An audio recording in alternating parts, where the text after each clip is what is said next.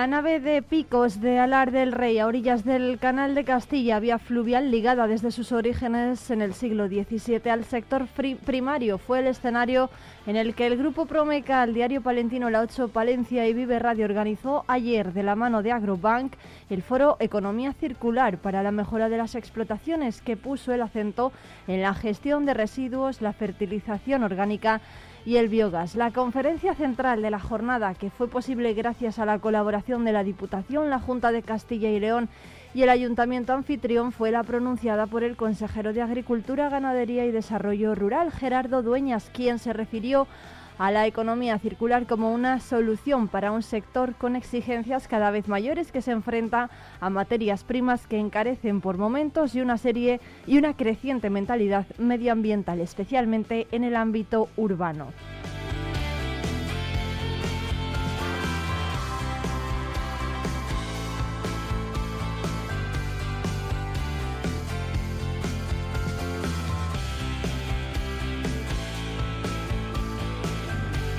En este contexto concreto que cada vez hay más actividades en las que se tiene que intentar avanzar hacia el residuo cero y que los coproductos, purines por ejemplo, se valoricen para ganar competitividad. A renglón seguido dijo que la estrategia permitirá depender cada vez menos de los mercados globalizados, siendo capaces de producir con cosas que están muy cerca de ellos. Escuchamos al consejero de Agricultura Gerardo Dueñas de la Junta de Castilla y León.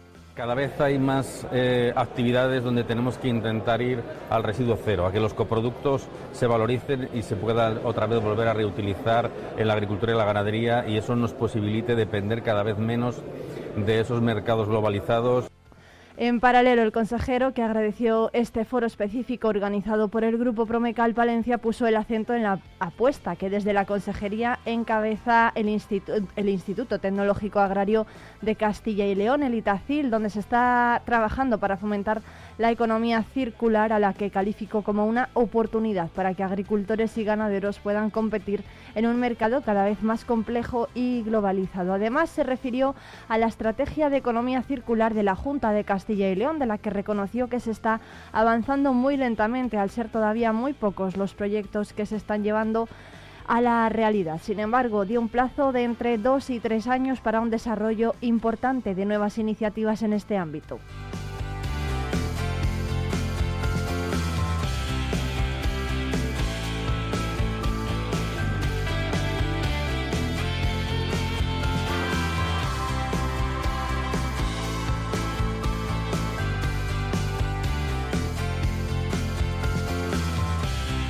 Más asuntos, el alza progresiva de los precios en los productos básicos en el consumo del día a día han lastrado las donaciones de los palentinos al Banco de Alimentos de Palencia, de forma especialmente acusada en los últimos dos años, según publica Diario Palentino, con una reducción global que actualmente llega a un 30% y afecta más si cabe en el caso del aceite, la leche y las legumbres, lo que genera problemas para atender a los 2.324 usuarios en situación desfavorecida.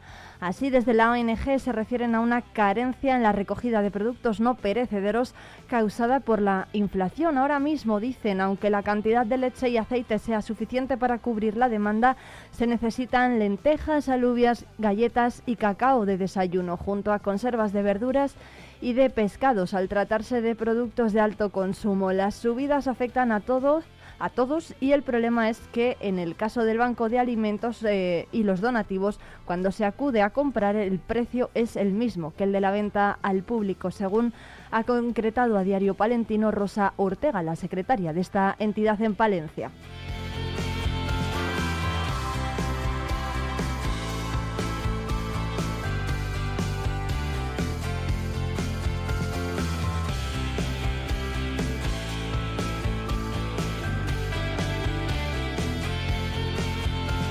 Por lo que se refiere al índice de precios al consumo, al IPC de octubre en el caso de la provincia continuó al alza y se incrementó un 0,3% y en el acumulado interanual tres décimas menos que la media nacional, un 3,5%.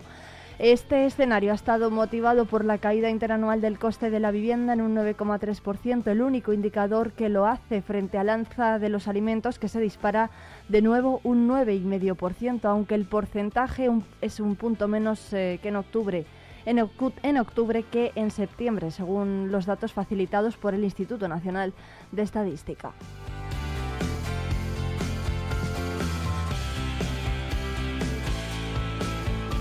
Y el Canal de Castilla fue declarado bien de interés cultural con categoría de conjunto histórico en, virtud de un decreto de 1991 de la Junta de Castilla y León. No obstante, además del canal propiamente, existen numerosos bienes asociados a la declaración, como esclusas, puentes, acequias, acueductos, dársenas, casetas reguladoras, molinos, antiguas fábricas de harina o de piensos, centrales hidroeléctricas, talleres o viviendas. En consideración al deficiente estado de conservación que presentan muchos de estos bienes vinculados al Canal de Castilla y a sus entornos, el procurador del Común ha dirigido una resolución a la Consejería de Cultura, Turismo y Deporte para que, sin perjuicio de las competencias que corresponden a otras administraciones y en colaboración con estas, se diseñe un plan que permita impulsar la conservación de todos aquellos bienes, actuando frente a la omisión de los deberes, dice, de conservación de esos elementos por parte de aquellos a quienes obliga la Ley de Patrimonio Cultural de Castilla y León y exhortando a los ayuntamientos por cuyos términos transcurre el Canal de Castilla a que ejerzan las competencias que les atribuye la normativa urbanística vigente para garantizar la seguridad y el ornato de los inmuebles, así como la demolición de los que se hallen en estado de ruina.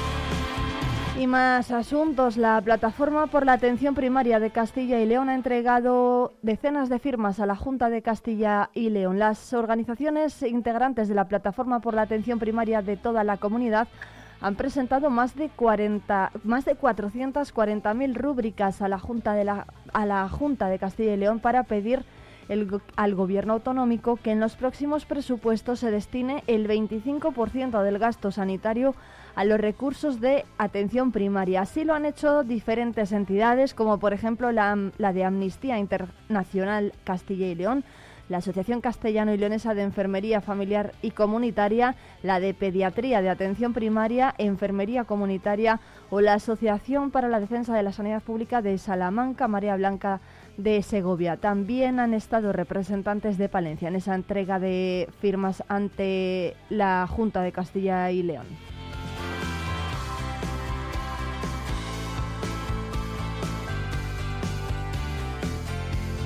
Y el Ayuntamiento de Palencia organizado, va a organizar diferentes actividades en torno a la igualdad a lo largo del mes de noviembre con motivo del 25 de noviembre. Cine, gincanas, cuentacuentos, lectura de manifiesto y unas jornadas que pondrán el foco en la problemática del consumo de pornografía infantil entre los jóvenes y su impacto en la violencia de género. El 25 de noviembre es el Día Mundial contra la Violencia de Género y como viene siendo habitual, la Concejalía de Mujer del Ayuntamiento de Palencia va a organizar una serie de actividades en el marco de esa fecha con fondos del Pacto de Estado del Ministerio de Igualdad con el fin de sensibilizar a la población sobre la igualdad de oportunidades y tratar diferentes realidades para prevenir esta lacra. En este sentido, la Plaza Mayor de la ciudad se va a convertir el 25 de noviembre a las 12 del mediodía en el escenario para, para la lectura de un manifiesto elaborado por las diferentes asociaciones que conforman el Consejo Municipal de la Mujer. Una vez finalizada su lectura, el grupo de teatro Lapsus va a llevar a cabo una representación teatral bajo el título Yo de mayor quiero ser yo. Por la tarde, ese mismo día, el Salón de Actos del Centro Cultural Le Crac va a acoger a las 6 de la tarde el cuentacuentos Muac, representado por Pez Luna Teatro.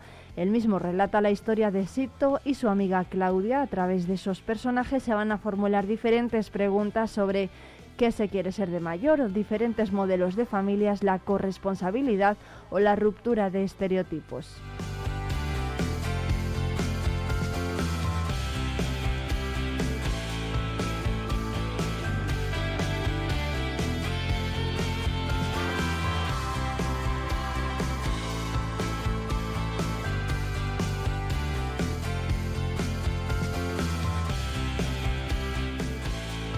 Los territorios Restauración en Red presentan en un show cooking su oferta turística y gastronómica para Intur en este año, el viernes 17 de noviembre, en el ámbito de la Feria Internacional de Turismo de Intur. Los seis territorios de los grupos de acción local participantes en el proyecto de cooperación Restauración en Red van a presentar su oferta turística y gastronómica ante turoperadores, agencias de viajes y medios de comunicación desplazados desde Madrid. Adri Cerrato Palentino va a participar con un show cooking con las propuestas gastronómicas de los restaurantes La Tapería de Venta de Baños y la brasería de la, y la brasería La Posada en Baltanas, junto con establecimientos de la comarca de la Arlanza en Burgos, de la Tierra de Campos en Valladolid y leoneses también de la montaña central, Páramo, Esla, Órbigo y del Sur. Se van a presentar platos de gustación típicos y emblemáticos de la comarca como la menestra palentina o las sopas abadas y al tiempo se va a hacer una mención especial a los productos de calidad diferenciada como el lechazo de Castilla y León o las denominaciones de origen Arlanza y Cigales, además de los quesos castellanos.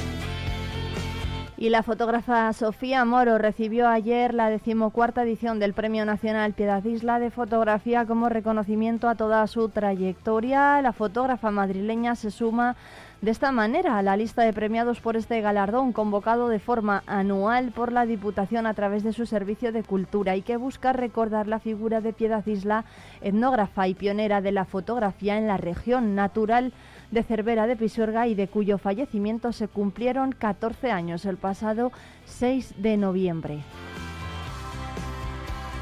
Dice Sofía Moro que son personas como Piedad Isla las que le han empujado y le han llevado a ser hoy fotógrafa, según manifestó en la entrega de este premio y destacó además la manera de ir documentando la vida de su región sin exotismos y sin grandes fuegos artificiales de la cerverana. Asociar su nombre al de Piedad Isla es ahora, dice, un honor, según apostilló, porque desde muy pequeña, cuando ya veía fotografías en los periódicos y las revistas, le parecía que su papel tenía una importancia fundamental en todas esas historias que se contaban. Escuchamos a Sofía Moro, fotógrafa ganadora del premio Piedad Isla 2023. Es que cuando empiezo a contar historias con mis fotos, de alguna manera todo me lleva al retrato. ¿no? Yo creo que el retrato es como, como el meollo de las historias. ¿no?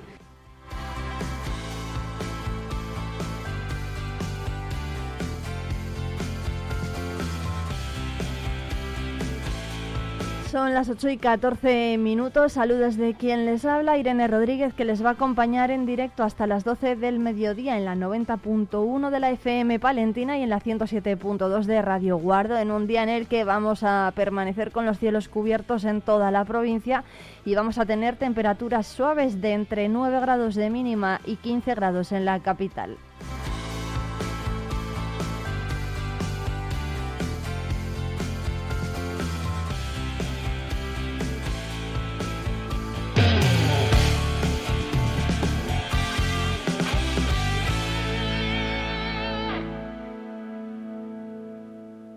Cerrato por vacaciones. Descubre los 40 pueblos de esta comarca palentina. Déjate sorprender por lugares singulares y únicos. Viaja en el tiempo a través de sus barrios de bodegas, algunos con más de 500 excavadas, o visita el mejor centro de enoturismo de España. Conoce sus secretos en el Museo del Cerrato Castellano. Y todo ello aderezado por una oferta enogastronómica de calidad. Cerratopalentino.es. Saborear lo auténtico. Riesgo Metal, tu taller de carpintería metálica aluminio y hierro. También automatismos de puertas. Riesgo Metal, en calle de los Bordadores 20, Valencia. Volver a estrenar un abrigo de piel totalmente transformado con un nuevo diseño de tendencia es posible con Peletería Prieto. Las manos expertas de nuestro peletero darán vida al abrigo que tienes en el armario. Dale una oportunidad al chaquetón de tu madre o el abrigo que con tanto cariño te dio tu tía. También es posible darle una segunda vida como complemento del hogar. Disfruta del confort de una manta o el encanto de unos cojines. Pide tu presupuesto. Peletería Prieto, en calle Mayor 76. Talleres Multimarca Iván te ofrece la tranquilidad de dejar tu vehículo en manos de profesionales. Si buscas un vehículo de ocasión revisado y certificado, visita nuestra exposición. Talleres Multimarca Iván, en calle Alfareros 8. Vive la información con Vive Radio Palencia, con Irene Rodríguez.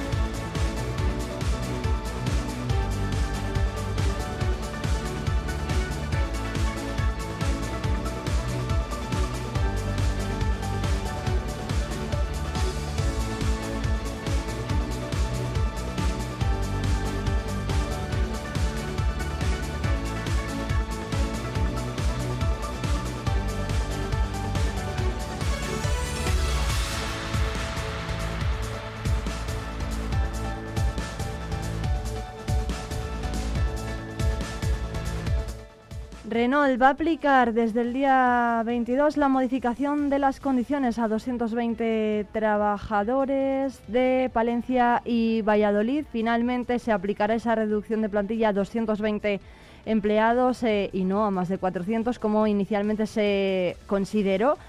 Para hablar de esta medida está con nosotros hoy en Vive Radio Palencia Sonia Martínez. Ella es la responsable de UGT, la secretaria general o responsable de la sección sindical de UGT en Renault Palencia. Buenos días, Sonia. Hola, buenos días, Irene. ¿Qué tal? Bueno, ¿cómo valoran desde los sindicatos esta medida? ¿Están satisfechos? Eh, bueno, eh, satisfechos no, no sería la, palabra, porque al final, bueno, pues eh, estas situaciones no, no son las que quieres en, en, en, los mejores escenarios, desde luego. Pero sí, bueno, valorar positivamente que al final las personas hayan sido las menos posibles, las menos posibles afectadas, desde luego. Finalmente van a ser 200, 220 en lugar de esos 488 los afectados por la modificación sustancial de las eh, condiciones de trabajo. ¿Qué va a pasar con todos ellos? ¿Cómo se van a reubicar los, los puestos y las eh, personas que se queden fuera cuándo se van a poder incorporar al trabajo? Si es que se pueden mm, incorporar. Sí, sí. A ver, en principio, bueno, finalmente, eh, los, efectivamente, los trabajadores se reducen en un 55% de los 488 inicialmente afectados.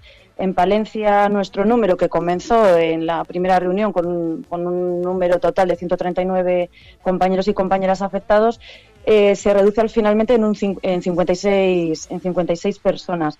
Estos compañeros serán reubicados en trabajos de la misma categoría profesional en otras áreas de, los departamentos y eh, cuando la actividad eh, vuelva a retomar serán eh, devueltos a sus lugares de, orígenes. Al menos ese es el compromiso que la empresa ha adquirido con nosotros en estas, en estas reuniones de, la, negociación.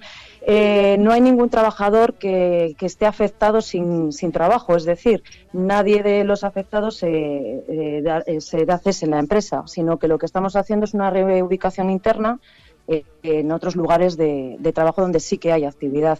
Algunos trabajadores, los que se ven afectados, son, son eventuales, eh, que mayormente están afectados en Valladolid. Aquí en Palencia sí tenemos también compañeros eventuales y UGT hemos eh, pedido que, como siempre hacemos, y así además se ha dado que estos trabajadores vuelven a trabajar después en Renault. Hay una cosa que señala UGT, ¿no? que se ha conseguido, mm, que es que la dirección de la empresa se comprometa a llevar a cabo todas las reivindicaciones que se han realizado desde UGT. Una de ellas es que todos los contratos eventuales eh, llegasen a su finalización y que no haya afectados para la plantilla indefinida, ¿no? que es a, a esto a lo que se está refiriendo y también se van a respetar los turnos más favorables por conciliación.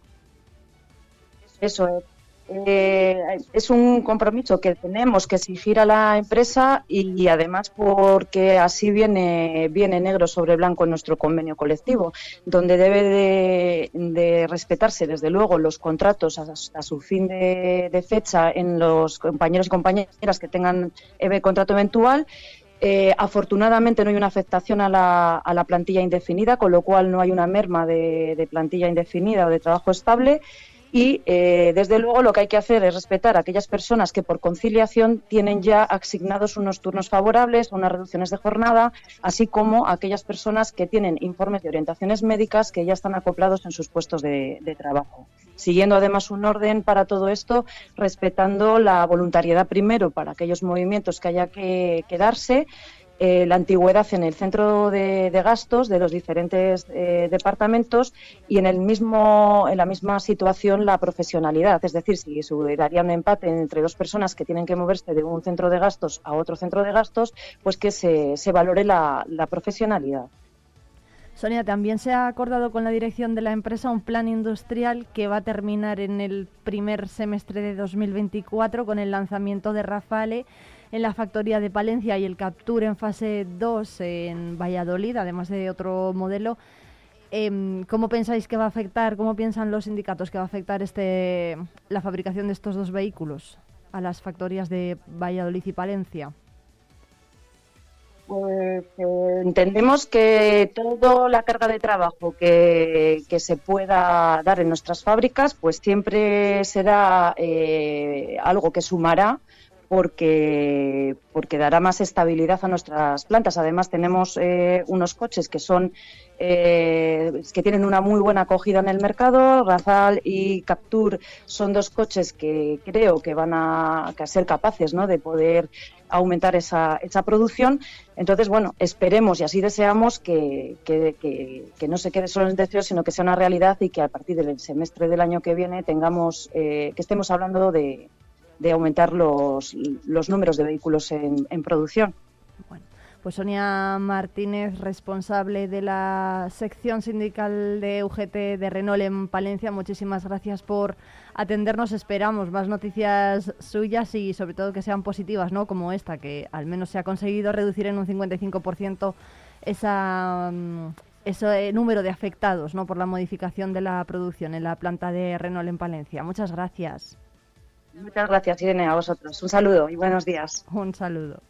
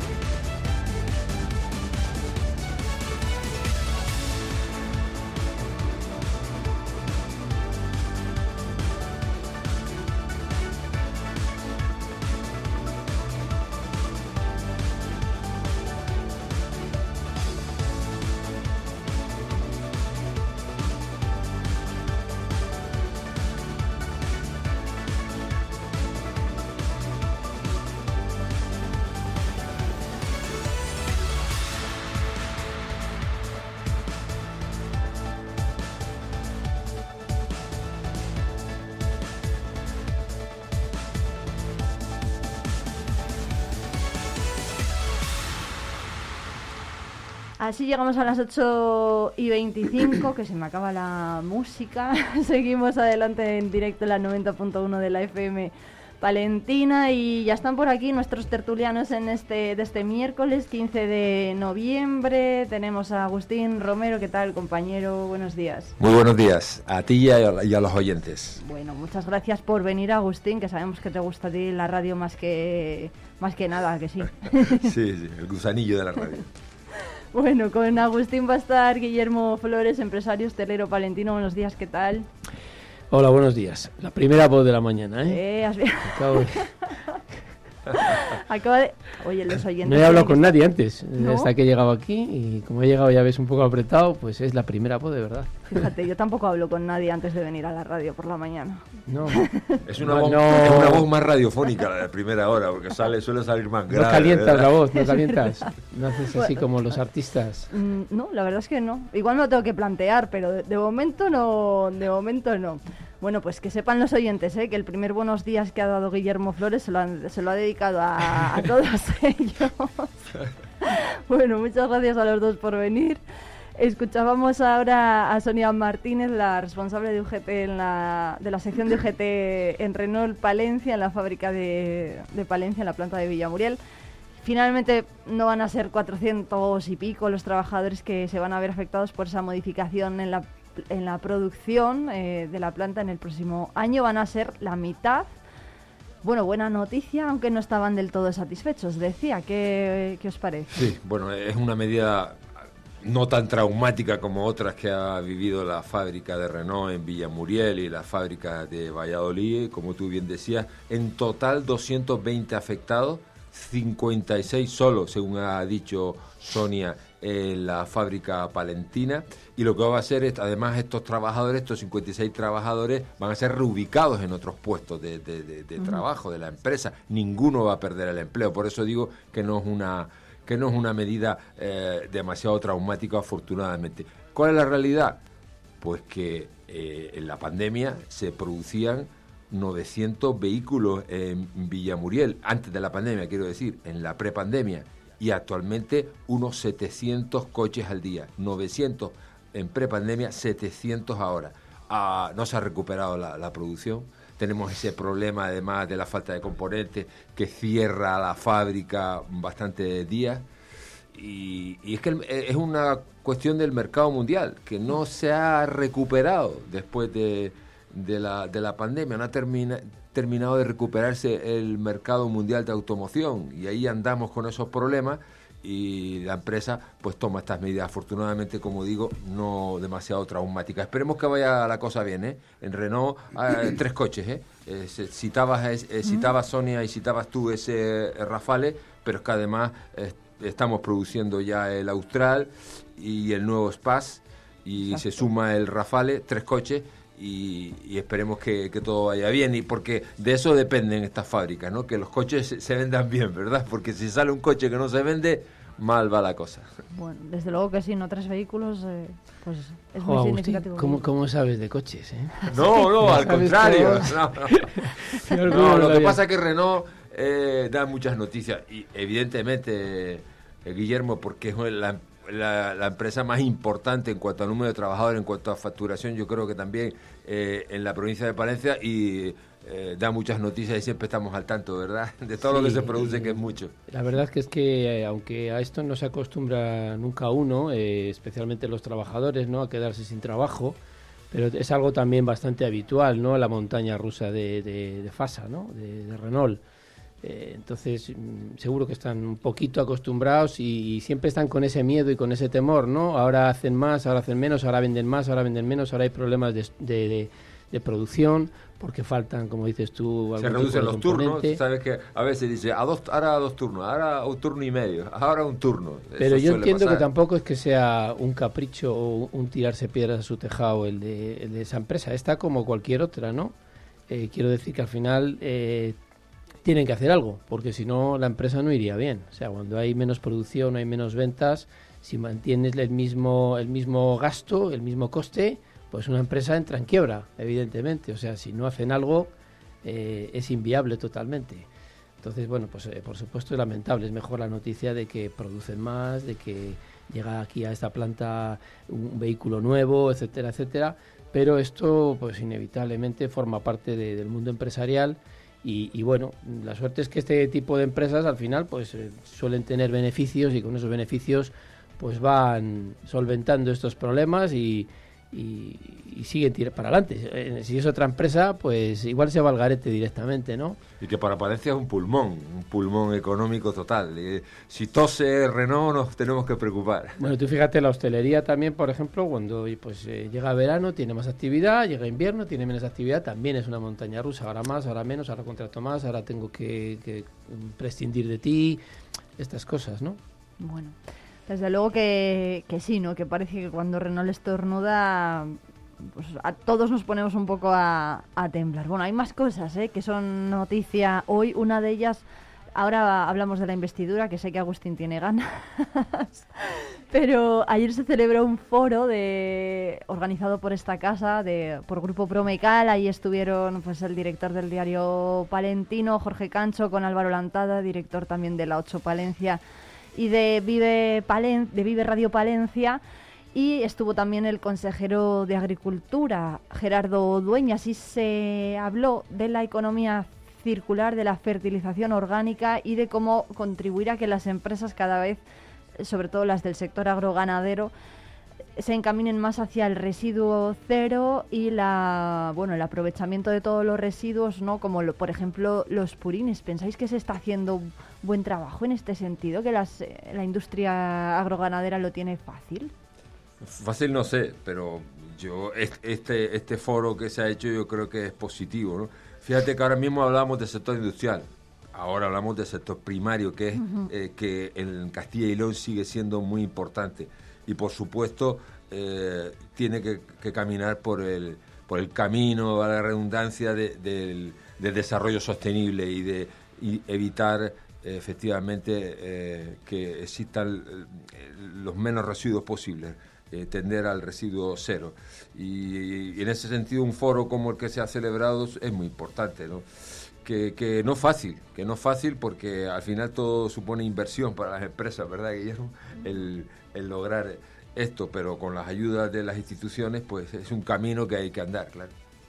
Mm, bueno, eh, yo no sé al final, porque eh, gran parte de la sociedad pues habla de, pues, de que la ganadería eh, es un, problema para el medio ambiente, ¿no? Luego por aquí se dice que son los que defienden el medio ambiente, o sea, bueno, un poco lo que, pues, lo que está pasando ahora en este país, ¿no? Yo, yo lo que sé, tengo seguro que les están volviendo locos de, unos de años para acá con todo esto del medio ambiente que yo, yo creo que ellos lo que hacen es, trabajar, mantener su trabajo, mantener su puesto, esa sostenibilidad, eh, esa eh, mantener la demografía en los pueblos, y no, esto ya no habría nadie en los pueblos. Entonces, que son una pieza indiscutible y básica en, en todo este ajedrezado, ¿no? Eh, y hay que ayudarles, porque como digo, estos temas que nos vienen ahora a todos nos resultan complejos y muy complicados de llevar adelante y luego poco prácticos a veces.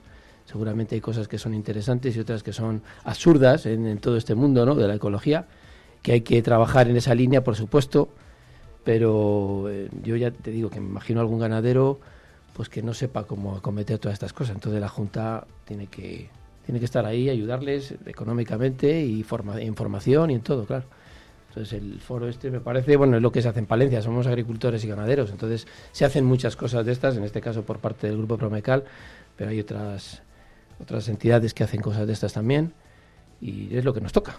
Esto es lo nuestro. Yo creo que es muy complicado lo que decía Guillermo también, ¿no? Que mm, al agricultor de a pie cada vez le resulta más complicado seguir todas las directrices que marcan, por ejemplo, desde la Unión Europea en cuanto a normativas, utilización de productos, eh, todo se está encareciendo mucho más y entonces cada vez resulta más complicado encontrar productos en el mercado que le permitan sostener su, su producción y hacerlo además de una forma respetuosa con el medio con el medio ambiente. Y, y bueno y cada vez parece que se les está poniendo un poco más cuesta arriba, ¿no? Lo de cuidar de sus de sus parcelas. No sé, Agustín, si coincides, por ejemplo. Sí, sí, sí. Este, estamos ahí.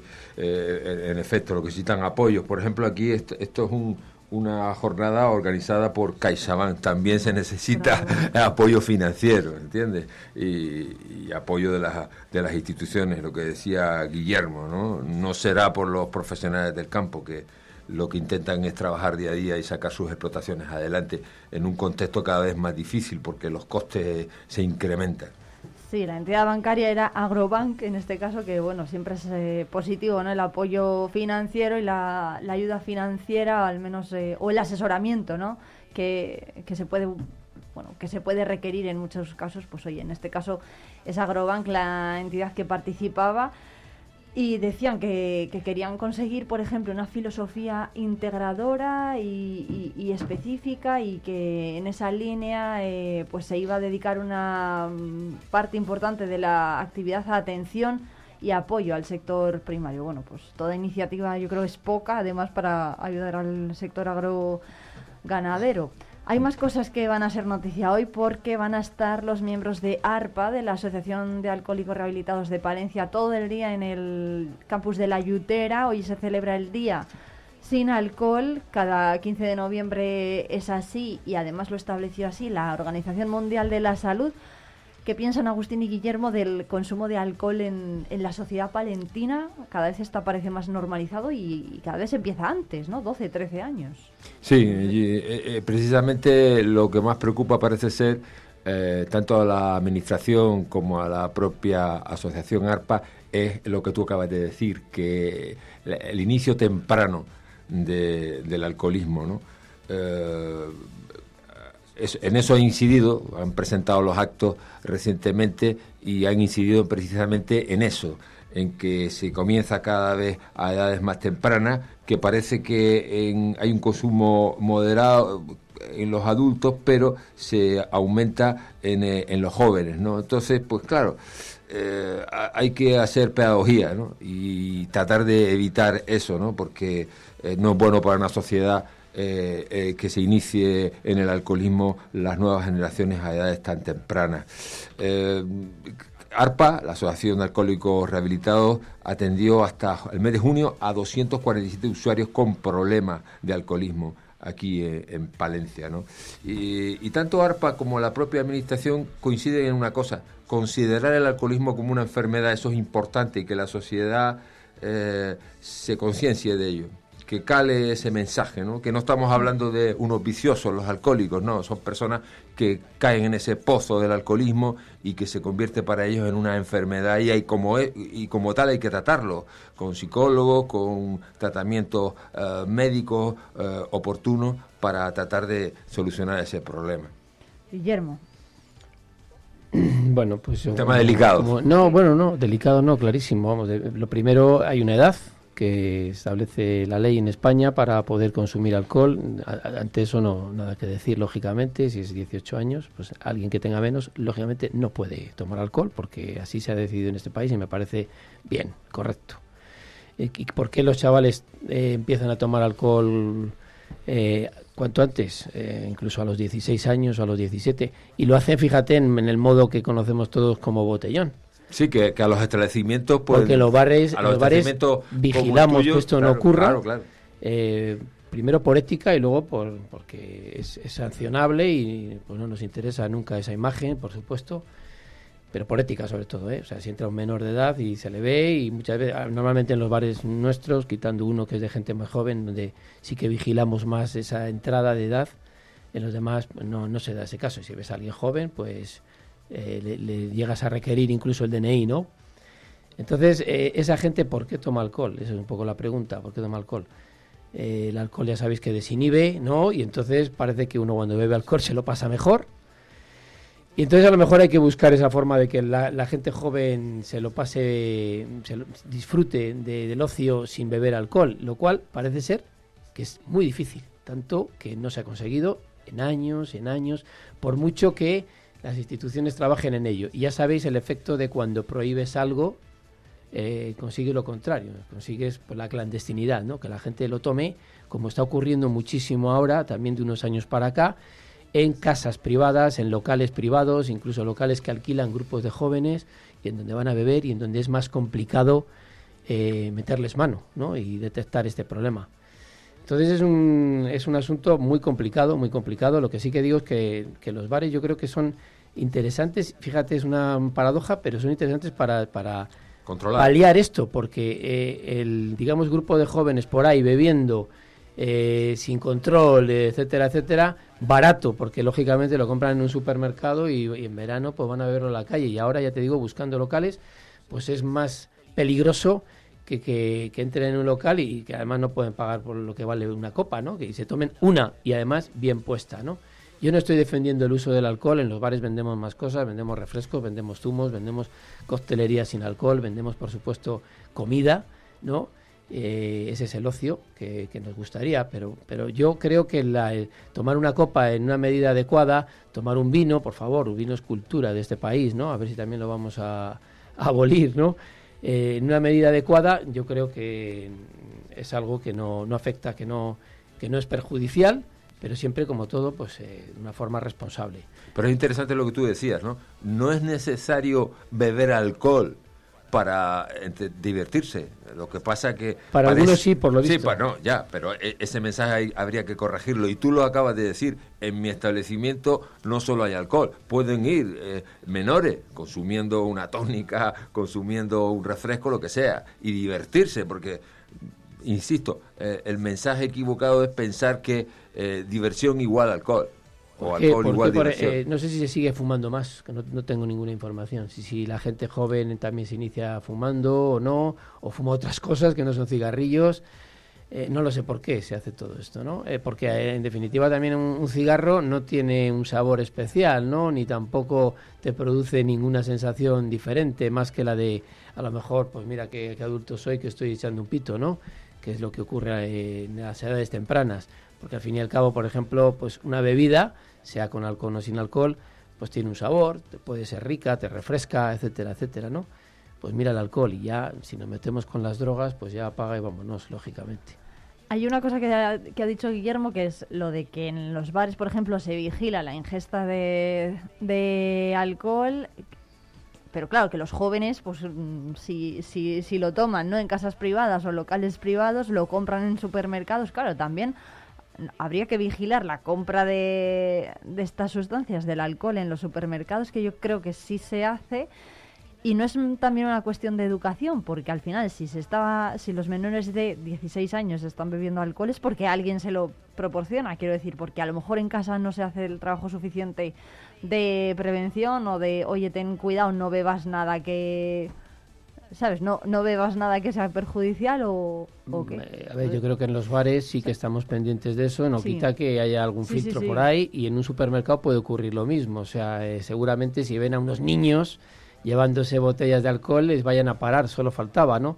Pero a veces no es tan fácil porque eh, ya sabes que Claro. también las apariencias, a veces eh, ves a un chaval y, y te piensas que tiene más edad y no, y tiene 16 años. Y si no lo compra el más mayor de ellos, para todos, ¿no? Claro. Y eso- salen voy, con, a bolsas llenas de litronas, de, de refresco, que claro, les cuestan a dos pesetas. Entonces llegan y como es barato, pues luego lo beben además de cualquier forma. Es decir, lo mezclan en la misma botella, en vasos sin hielo, eh, no comen, eh, y al final pues se produce esto, ¿no? Quiero decir que a, a eso voy, que cómo se puede frenar esto, que, ah, pues ya te lo compro yo. Pues Que- pedagogía, pedagogía eh, en el ámbito educativo, de los niños en las escuelas, en el colegio, y pedagogía también en el ámbito familiar. ¿no? Hay que inculcar una serie de valores a, a las nuevas generaciones, ¿no? que eh, el alcoholismo no es bueno, de que se puede divertir uno perfectamente sin necesidad del alcohol. Esa serie de valores hay que inculcárselos a esas nuevas generaciones, ¿no? porque si no, mal vamos. Y es preocupante ese dato de que decimos de cada vez eh, con menor edad eh, se, se consume que se consume alcohol. Yo creo que en los establecimientos, como bien decía Guillermo, se- eh, pues se controla y no se deja, por supuesto, que menores de edad consuman alcohol. Lo que pasa es que está el otro fenómeno de, del botellón o, el, o el fenómeno de que queda en un local y hacen la fiesta y claro, eso es más difícil de controlar, aunque la policía eh, pueda eh, en sus lugares públicos evitar los botellones, pero si se hacen en otros locales, pues fíjate. Eso es imparable, lo del botellón es imparable. Difícil. Si no, si les pillan en una zona, se van a otra o se dispersan. Aparte del problema de los residuos que te dejan todo, yo cuando a veces, eh, sobre todo cuando trabajaba yo muy temprano y pasaba los jueves, porque esa afición de los jueves, ¿no? De jueves por la noche. Eh, todo lleno, eh, la, calle o, la ciudad de los desperdicios de las botellas que han tomado. sí, que, eso es añadido. No, no, pero, pero viene añadido. Quiero decir que el botellón es un fenómeno, la verdad, que de lo peor que se ha dado en los últimos años. Fíjate, hablabais antes de que datos, de los datos de edad, ¿no? De a qué edad se empieza, se empieza a, a consumir alcohol o tabaco, hay una encuesta sobre alcohol y drogas en España que en 2023, este año, son datos de este año, decía que el alcohol y el tabaco son las sustancias que antes empiezan a consumirse de forma más temprana. El alcohol a los 16 años y medio y el tabaco por ahí, 16 eh, años y, y 6 meses. Y además España es el tercer país en consumo de alcohol de toda Europa solamente por debajo de Lituania y otro país nórdico, me parece. Bueno, pero esa es la media, ¿eh? Que hay casos de, menor edad. Bueno, y en Escandinavia hay más, más suicidios, ¿sabes? O sea que cada uno tenemos una cultura y en España somos latinos, somos más calientes y somos a lo mejor más dados a eso, ¿no? Eh, fíjate, yo te voy a dar un dato también. En, el bar se hacen muchos cumpleaños, en los bares, ¿no? Hmm. Se celebran muchos cumpleaños y muchas veces es el padre el que les contrata para 16 cumpleaños, 17 cumpleaños, 18 cumpleaños. En un cumpleaños de 18 años aparecen también eh, chavales con 17. Entonces cuando ocurre ese le decimos, a ver, ¿qué edades tienen? Bueno, sí hay alguno de 17, claro. Entonces el tema no, no podemos servir alcohol, ni siquiera una cerveza, ¿no? En teoría. No indiscriminadamente. Entonces él se ofrece, sí, él se ofrece a, bueno, estar allí, a controlar y permite incluso que su hijo, con menos de 18 años, pues se tome una copita o un calimocho o una cerveza, porque sabe que si no la toma ahí, la va a tomar en otro sitio. Y, y él sabe que él se toma algo por ahí y está contento porque nunca le ha visto nunca le ha visto borracho y además se cree que es responsable y que no tiene problemas de esto y que es muy moderado y confía en su hijo, lógicamente, ¿no?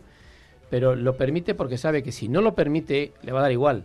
O sea, por mucha charla y pedagogía, como dices tú, Agustín, que dé, al final el chaval, y hay gente, hay chavales muy buenos que no toman alcohol, ¿eh? Por supuesto. Pero el chaval va a tomarlo por ahí. Eso es. Pues es muy interesante esto que está diciendo Guillermo. Yo creo que además muchos padres de, de gente de esta edad, ¿no? De chavales de 16 años, se estarán sintiendo ahora si nos están escuchando muy, pero que muy... Nada, tienes que promocionar los cócteles esos sin alcohol. Sí, es verdad. Están bien ricos, claro que claro. Bueno, vamos a hacer una pausa, hacemos un descansillo y ahora seguimos en directo en la 90.1 de la FM Palentina.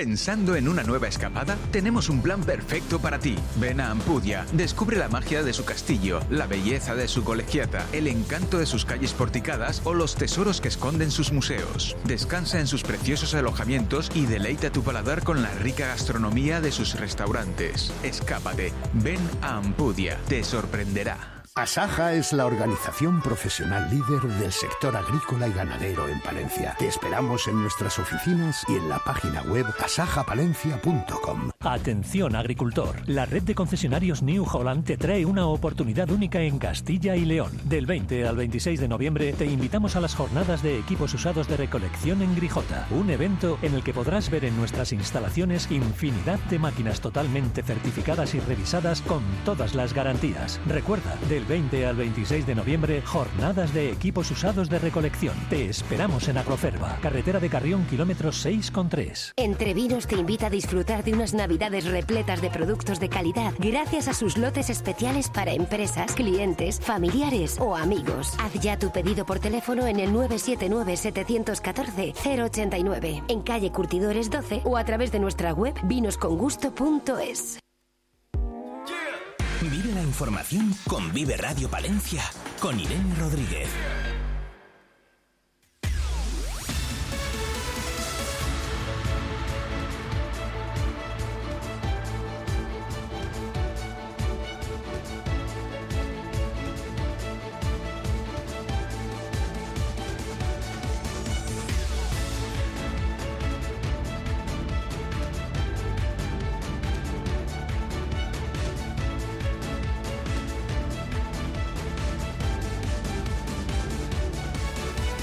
9 menos 10 de la mañana. Hoy comienza el debate de investidura que se va a prolongar hasta mañana. Mañana está prevista o que se realice la votación, pero a partir de hoy el Congreso de los Diputados se va a blindar para garantizar la seguridad de todo lo que ocurra en el hemiciclo y dicen Agustín Romero y Guillermo Flores que siempre hay que darle un repaso a la investidura. Así que yo creo yo creo Irene que ante un micrófono tenemos esa responsabilidad.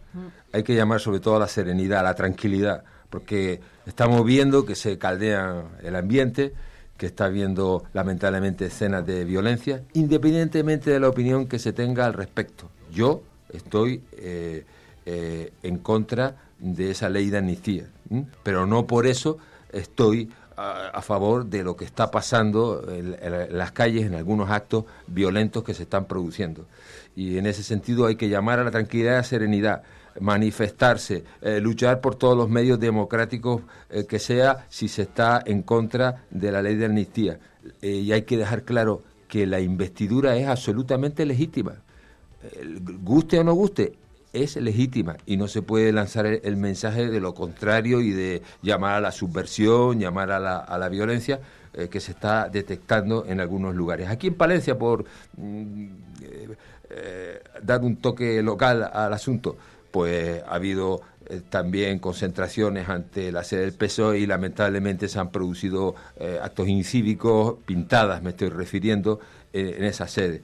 Yo creo que los políticos aquí, que también tienen que ser eh, responsables, creo que han estado a la altura los dos dirigentes de los dos partidos más importantes, me refiero a Ángeles Armisen presidenta del PP de Palencia, y a Miriam Andrés, secretaria general del Partido Socialista en Palencia. Han estado a la altura de las circunstancias y han condenado esos actos, tanto Ángeles Armisen como Miriam Andrés, los actos violentos, me estoy refiriendo, y en eso hay que insistir. Eh, Miriam Andrés, además, se ha manifestado en contra de, de esa ley de amnistía que acarrea esa investidura cuyo debate se va a iniciar esta mañana. Mañana será la primera votación para la cual es necesaria la mayoría absoluta. Mm, Agustín, totalmente de acuerdo. Eh, mm, toda la violencia que se genera en torno a esto es deleznable y ah, es vil y cobarde, además, sobre todo las pintadas, que son muy fáciles de hacer y hacen mucho daño. Eh, eso, por supuesto, no, no debe de producirse. También es verdad que muy de acuerdo con que con que los políticos se hayan manifestado también en contra de ello y además hay que hacerlo así. Y bueno, yo también estoy en contra de la amnistía. Yo creo no le he escuchado a nadie hablando por ahí por la calle que estuviera a favor y les hay porque salen en la tele algunos, o sea que pero yo por lo que sea no no me he encontrado con nadie que diga, "No, pues está bien, hay que tener una amnistía para que haya paz en, la sociedad y todo esto", ¿no? Eh, y fíjate que yo, más allá de la amnistía, a mí lo que realmente me sienta mal, porque al final, pues el político este, pues mira, que toque la cárcel un par de añitos, como han hecho sus compañeros, eh, que se le inhabilite para cargo público, todas esas cosas, tampoco es tan grave, eh, que, que, lo que han hecho ha sido gordo, ¿vale? Eh, más que en contra de todo eso, a mí lo que de verdad me, me, sienta mal es que haya esta desigualdad, que además el socialismo predica de, de, a esta región la doy más porque tengo unos votos y a esta la doy menos, que encima es más pobre, que se fastidien y a los ricos más, y, y, o sea, siempre estamos en la misma línea, ¿no? Por eso yo, estaba, yo estoy pensando, imaginaros que los dos tres escaños que tiene Palencia, que suelen ir dos para el Partido Popular y uno para el PSOE ahí en las Cortes, imaginaros que le estuviera un partido local, ¿no? Un partido local, se llame como se llame, y tenemos tres escaños ahí en el, en el Congreso. Eh, a lo mejor seríamos importantes. Imaginaos que esos tres escaños llegan a decidir una legislatura. Pues podríamos decir, bueno, pues mira, te doy mis votos, pero en Palencia me tienes que hacer esto, esto, esto y esto. ¿Qué es lo que están haciendo? O sea, es un chantaje puro y duro a cambio de unos votos, ¿no? Eso es lo que me parece mal. Eh, en la, la, amnistía, pues bueno, pues eh, Hombre, yo... se están amnistiando, por ejemplo, malversación de fondos, ¿eh? No solamente. Sí, sí, no, muchas más, efectivamente. Claro. Es que, mira, me, me, resulta paradójico escuchar el otro día en la 1. Y, y, el eh, problema es que, es que se dice que no hubo delito, eh, con lo cual. Eh, se puede desprender de ahí de que los políticos, los policías, los jueces que en su momento actuaron eh, con relación a la ley, pues ahora se dice con la amnistía que, que, no, no han actuado bien, que no actuaron bien sí, porque sí. no había delito. Todo lo que, lo que lleva un indulto distinto, eso, tú sí. perdonas a esa persona, vale, pero es que la amnistía lo que dice es que no hay, que no hay delito. Que no ha ocurrido nada. Y, y, no es verdad, decían el otro día en la 1, eh, los daños de, pues eso, de la violencia contra la, contra la amnistía en Madrid se cifran en 24.000 euros y decía yo, joder, y, cuando hubo toda la revuelta y toda la movida en Cataluña, ¿cuánto, cuánto nos costó? Algunos millones de euros, ¿no? O sea, estamos... de cualquier forma, ambas cosas son la violencia en, Igual, cualquier... por supuesto. No voy a decir nada, que son 24.000 euros de nada, o son unas pintaditas de nada aquí en la No, lo que te quiero que eso se quita, que en la pintura y exposición, tal. No, la exposición de motivos de la ley de amnistía se dice que se hace por interés general. Eso no es verdad, porque se hace por interés particular. Se hace para que eh, él siga siendo presidente eh, Pedro Sánchez y para que eh, Puigdemont eh, pues no tenga que ir a la cárcel.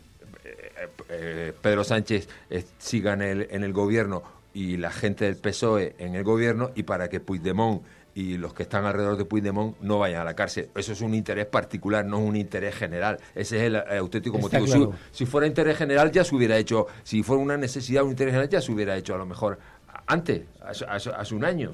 ¿eh? Se hace ahora justamente, ¿por qué? Es que es un poco un insulto a la inteligencia, ¿no? Sí. Eh, parece que Bueno, y quieren ha habido, ha engañar, habido otros general. pactos históricamente, ¿no? También del Partido Popular, del, del PSOE, Sí, de sí, los sí, inicios, que se cede, pero de orden, claro. de, de- de- de cesión, pero son pactos que entran dentro de una negociación normal, ¿no? Donde las comunidades van y piden y es un tira y afloja, te doy, no te doy, y evidentemente el poderío que tengan la, la población, los votos, pues influye, ¿no? Esto es inevitable, ¿no? ¿Qué vamos a hacer? Así que esto es eh, un poco la pescadilla que se muerde la cola, ¿no? Los pobres cada vez tenemos menos, los ricos cada vez tienen más.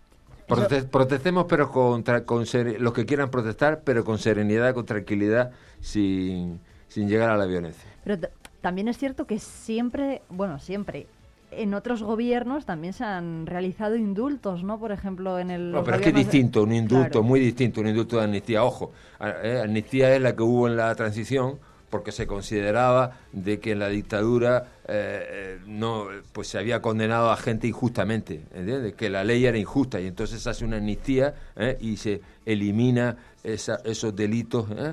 pero esto es distinto. Bueno, y había, y además había esto es- finalizado y había finalizado la dictadura Sí, decir. sí, ahora esto no los independentistas siguen queriendo su referéndum y quieren siguen queriendo es su muy distinto. independentismo eh, indulto, tú puedes perdonar, pero claro, decir que no hubo delito y, y que por tanto a lo mejor aquel político o aquel juez eh, lo hizo mal. Y, y también yo creo que eh, algo que, que estamos viendo todos es que lo van a volver a hacer. O sea, estamos hablando de la amnistía, ¿no? y No todos sé, estamos espero que- pensando... espero, eh, no lo sé. y, Tiene que imperar siempre la ley, es lo que pienso. y Espero que Oye, que Barcelona es tan mía como de ellos, ¿eh? que a mí Barcelona es una ciudad que me encanta, es la ciudad que siempre más me ha gustado de España y yo creo que es, es, ¿Eres del Barça? es tan mía, es tan mía como de ellos. ¿Eres del Barça, eh, Guillermo? No, no, no, ¿No? tampoco. No. Yo soy de, soy de todo, soy un bien Ah, vale, vale. No se moja. No, soy del Athletic Club, fíjate. Bueno, eh, Guillermo y Agustín, ¿qué os parecen los, los cánticos que estamos escuchando eh, durante todas estas noches en la, ante la sede del Partido Socialista en Ferraz? Ya habéis condenado las pintadas de que han aparecido aquí en la sede de Palencia, pero bueno, no sé si se nos está yendo un poco esto de las Sí, manos o no. Eh, Es que lo que suele pasar en esa... eh, a mí no me gustan demasiado las concentraciones de- delante de un partido político, ¿no? No me parece... Pero bueno, son lícitas que haya manifestaciones entre los partidos. Pero lo que está ocurriendo es que al principio son muy, muy tranquilas y tal, y después al final eh, un grupo de encapuchados pasan a la parte delantera ya con banderas... eh, eh, preconstitucionales, banderas de España preconstitucionales, ya con símbolos eh, claramente ultraderechistas, fascistas, en fin, y empiezan a hacer cánticos, como tú dices, que no son demasiado correctos, porque se ha llegado a gritar contra el Papa, contra el rey Felipe VI. Me río por, por, por no llorar, porque es lamentable lo que pasa. Cuando alguien reivindica algo, pues quiere demostrar fuerza. Fuerza, eh, pues siendo muchos. Mira todos los que somos, aquí te mostramos todo, toda la gente que está en contra de eso que estás haciendo. Sí. eh, eso es, es el objetivo principal. Pero siempre como dices aprovecha, tú, como pero dices tú, siempre hay un grupo que yo creo que le daría igual estar ahí que en otra historia. Lo que quiere es, es montarla y le da igual. Mira, me acuerdo yo cuando la, las manifestaciones de la hostelería, que algunas sí que fue numerosa ahí en la Plaza Mayor, que estábamos pues haciendo nuestros acuerdo, cánticos sí. también, pues tenemos derecho a trabajar, bla, bla, bla, Sí, todo sí. eso.